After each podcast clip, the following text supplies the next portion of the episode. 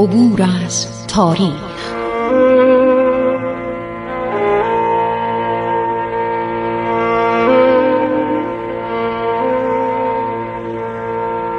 کاری از گروه جوان و اندیشه رادیو جوان.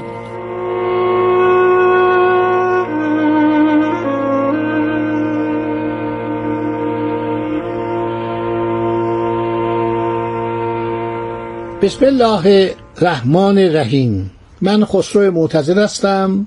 با سلام به شما شنوندگان عزیز برنامه عبور از تاریخ امروز رو آغاز می‌کنیم. خیلی خوب. گفتیم که دولت ایران هر شود با دولت روسیه توافق می‌کنه که همه استانهایی که از ایران جدا شده بود به ایران بازگردانده بشه.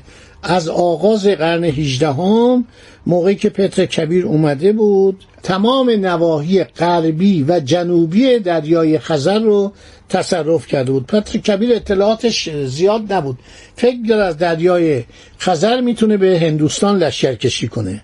همیشه می‌گوید در تاریخ آمده که از سفرای خود می‌پرسید از به اصطلاح فرماندهان نیروی دریایی خود میگو آیا شما در خلیج استراباد بودین؟ آیا میشه از استراباد به هندوستان رفت؟ آیا رودخانه است که ما را به هندوستان ببرد؟ خب ملکه روسیه دستور یک سفیری به اصفهان بیاد که از آنجا به مقر فرماندهی قشون ایران برود و تماسب قلی خان را از مذاکرات سفیر ایران آگاه بکند. خب عثمانی ها ترسیده بودن خیلی وحشت کرده بود. جانوس هانوی میگه که ترکا پس از شکست توپال عثمان هنوز قد علم نکرده بودند. پیشرفت سریع ارتش ایران در سال 1734 بابالی را. بابالی یعنی دربار استانبول. چنان نومید و دلسرد کرده بود که اگر هدفی هم جز حفظ ایالات متصرفه نداشت به دشواری می توانست با دشمن مقابله کند.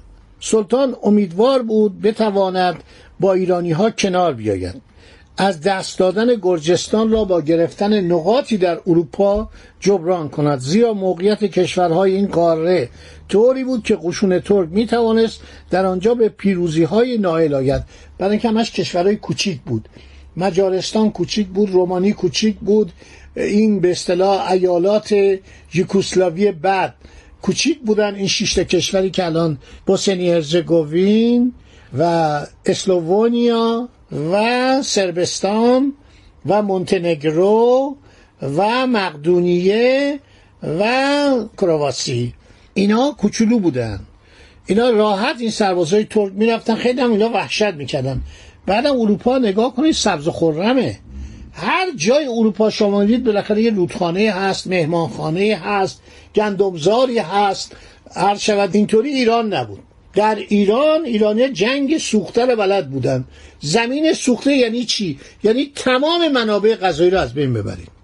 یک دونه درخت نباشه یک حپه انگور نباشه یک حپه گندم نباشه یک عرض شود ماش نباشه نخود لوبیا نباشه. هر چی در سر راه بیگانگان بود اینا از بین می بردن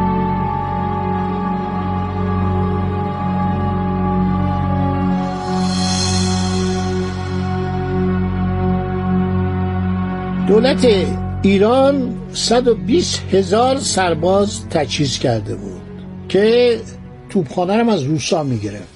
روسا برای اینکه بتوانن ارتش ترکیه رو سرگرم کنن که حمله به روسیه نکنه توپخانه به ایران می‌دادن. چند تا افسر روسی در توپخانه ایران بودن خوبم میجنگیدن خوبم یاد می‌دادن. تماسب قلی خان تمام درخواست های دولت ترکیه رو رد کرد. گفت باید ایالات متصرفه رو به ما برگردونید. دربار عثمانی پیوسته سرباز و مهمات و پول جهت عبدالله پاشا کوپلو به حلب و ترابوزان میفرستاد.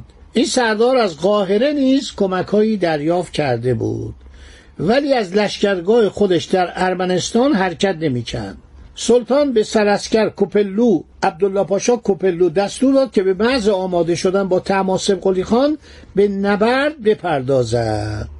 سردار ایرانی پس از آن که در آغاز سال 1735 باقی گرجستان را فتح کرد به سوی ایروان به حرکت درآمد. چون می‌خواست ترک ها را وادار به جنگ کند پانزده هزار تن از سربازان خود را به لشکرگاه آنها فرستاد. سلسکر بیدرنگ دریافت که منظور از آنها کشف موقعیت ارتش ترکه. عده از سواران خودش میفرسته دنبال سربازای ایرانی سربازای ایرانی پا به فرار می‌ذارن. هر شود که سراسکر عبدالله پاشا سراسکر یعنی سپه بود.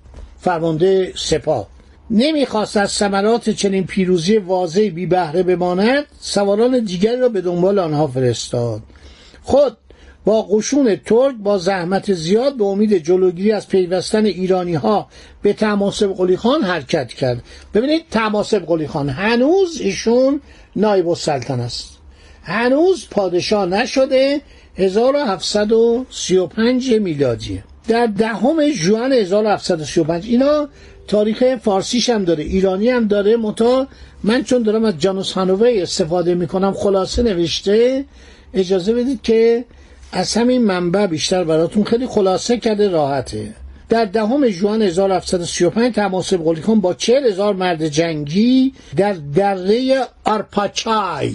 آرپاچای یعنی رودخانه آرپا. ظاهر شد. 55 هزار سرباز داشت. سراسکر عثمانی هشتاد هزار مرد جنگی داشت. سردار بزرگ ایرانی به محض دیدن خشون ترک قوای خود را با عجله ظاهری تقسیم برمیگرده به طرف ایروان.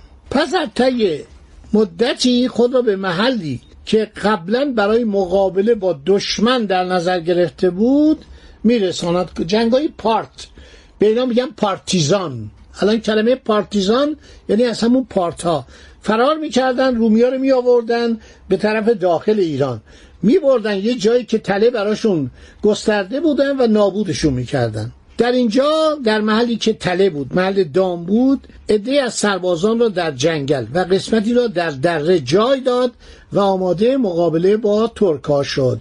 که این کار کرد؟ نادر. طلایه لشکر ترک لاگهان از پشت و از پهلو مورد حمله دشمن که از گردنه ها بیرون می آمد قرار گرفت. میان آن و سپاه ایران جنگ سختی برپا شد. سراسکر پس از آن که قریب پنج ساعت دلیرانه جنگید. دو اسب زیر پای او تلف شد. به سرنوشت توپال عثمان گرفتار شد. کشتنش. زدن این سراسکر عبدالله پاشا کپلو رو کشتن. گذشته از او دمیر پاشا. مصطفی پاشا که دو تن از سرداران معروف بودند کشته شدند این مصطفی پاشا از بستگان سلطان عثمانی بود.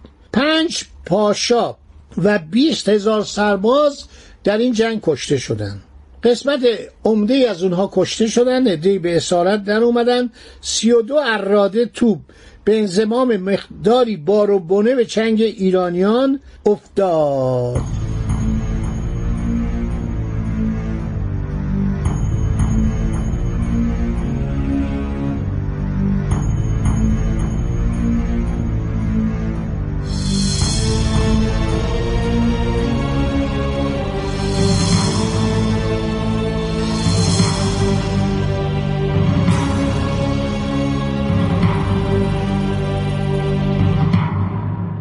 به قدری نادر قشنگ جنگیده بود. به قدری ماهرانه جنگیده بود که یک لشکر ترک که در حال نزدیک شدن بود نتوانست در جنگ شرکت کنه. و چون طلایه لشکر شکست خود آن قسمت نیز رو به هزیمت داد. تا سه فرسنگ مورد تعقیب ایرانیان قرار گرفت. سربازان ترک که همه جا پیروز می شدن خیلی از خودشون راضی بودن. به صورتشون با خون گوسفند رنگ قرمز می زدن. رنگ خون می‌زدن که بترسن. بعدم بیشتر پیاده بودن. پیاده نظام بودن. نیروهای عثمانی به قدری ورزیده شده بودن که در محل توپ بیریختن. یعنی توپچیان مجارستان که جزو دولت عثمانی شده بود می اومدن یا استاد توپریزی بودن. توپای بسیار بزرگ می ساختن و می کوبیدن قلای دشمن رو. حالا اینا در ایران مثل موش به دام می افتادن یعنی سربازای ایرانی مازندرانی ها خیلی شجاع. با چوب اینا رو می‌زدن. شما در کتابا بخونید میگه سربازان مازندرانی میومدن چماق به دست. چماقای بسیار سنگین سرش هم آهن کوبیده بودن. وقتی یه چماقدار مازندرانی میچرخید پنجاه تا سرباز ترک عثمانی فرار می‌کردن و کشته می‌شدن. چون این چماقو به سر هر کی می‌زدن میمرد برو برگرد نداشت. سربازای ایرانی بسیار شجاع بودن. بختیاریا بهترین کوهنوردان بودن. بختیاریا چون از کوههای بختیاری بالا می‌رفتن استاد بودن. لورا خیلی شجاع بودن. لورا در جنگ اصلا شوخی بردار نبود. این سربازا در جنگای خشارشام شرکت می‌کردن. سربازای محلی ایرانی مازندرانی ها دیلم ها دیلم ها خیلی شجاع بودن. می‌دونید که اولین امپراتوری ایران بعد از اسلام و دیالمه درست کردن. امپراتوری جیالمه آل بویه. نگاه کنید کجا رو گرفته بودن. بغداد دست اینا بود. پنجاه سال بغداد مرکز هر شود که یکی از امیران آل بویه بود. از دوله به خودش لقب شاهنشاه داده بود. خب به گونه ای دولت عثمانی وحشت کرد. که اینا دیدن نه تنها باید ایالات متصرفه رو به دشمن واگذار کنن بلکه اگر جنگ را ادامه دهند کشور را به خطر خواهند داد. دچار خطر خواهند کرد. یعنی ممکن نادر با اون شجاعت که داشت و با اون سرعت عمل و اون همه سربازای شجاع جلوی استانبول پیداش بشه. نادر اینطوری بود. در مورد نیروی دریایی که حالا بعدا براتون میگم چه نیروی دریایی درست کرد. شش تا در دریای خزر سی تا در خلیج فارس. شوخی نداشت. نادر با کسی. احمد پاشا فرمانروای بغداد بود که نادر مدتها اون شهر رو معاصره کرده بود. به او دستور دادن که با تماسب قلی خان صلح کنه. احترامی که سردار ایرانی برای این پاشا داشت باعث شد که روی ترکا قوی بشه. احمد پاشا مورد احترام نادر بود. نادر میگم این باشه بهتر از سرداری که از استانبول بیاد. شخصی به نام سرسکر قره احمد یعنی احمد سیاه. تا مدتی نایب حاکم بغداد و سربازی با کفایت و مردی عجیب بود به جای سرسکر عبدالله پاشا کوپلو انتخاب شد. دوباره نادر سفیری میفرسته به سن پترزبورگ. نادر با دولت روسیه صحبت می‌کنه. از دولت روسیه می‌خواد با ما همکاری کنید با ایران و بلافاصله ایروان و پایتخت ارمنستان رو در محاصره می‌گیره. پادگان این شهر تسلیم میشن. نادر میگه شما برید به عرض که شهر قارس. عده از اهالی آنجا را به خراسان کوچانید. از آنجا قوای نیرومند به ارزنت روم فرستاد. در اواخر سال 1735 تمام ایالاتی را که ترکا به تصرف در آورده بودن اشغال کرد. دوستان وقت من تموم شد. زیادم صحبت کردم. عرض شود انشالله در برنامه بعد باقی ماجرا رو به عرض شما عزیزان خواهم رسان خدا نگهدار شما باد.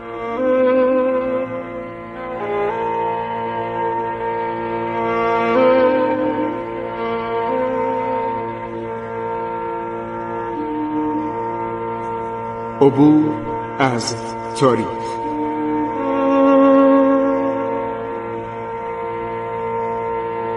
ایران با شکوه. 2800 سال تاریخ.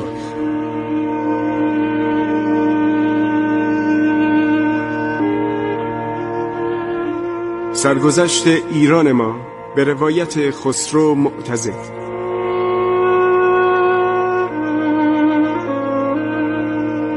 عبور از تاریخ با رادیو جوان.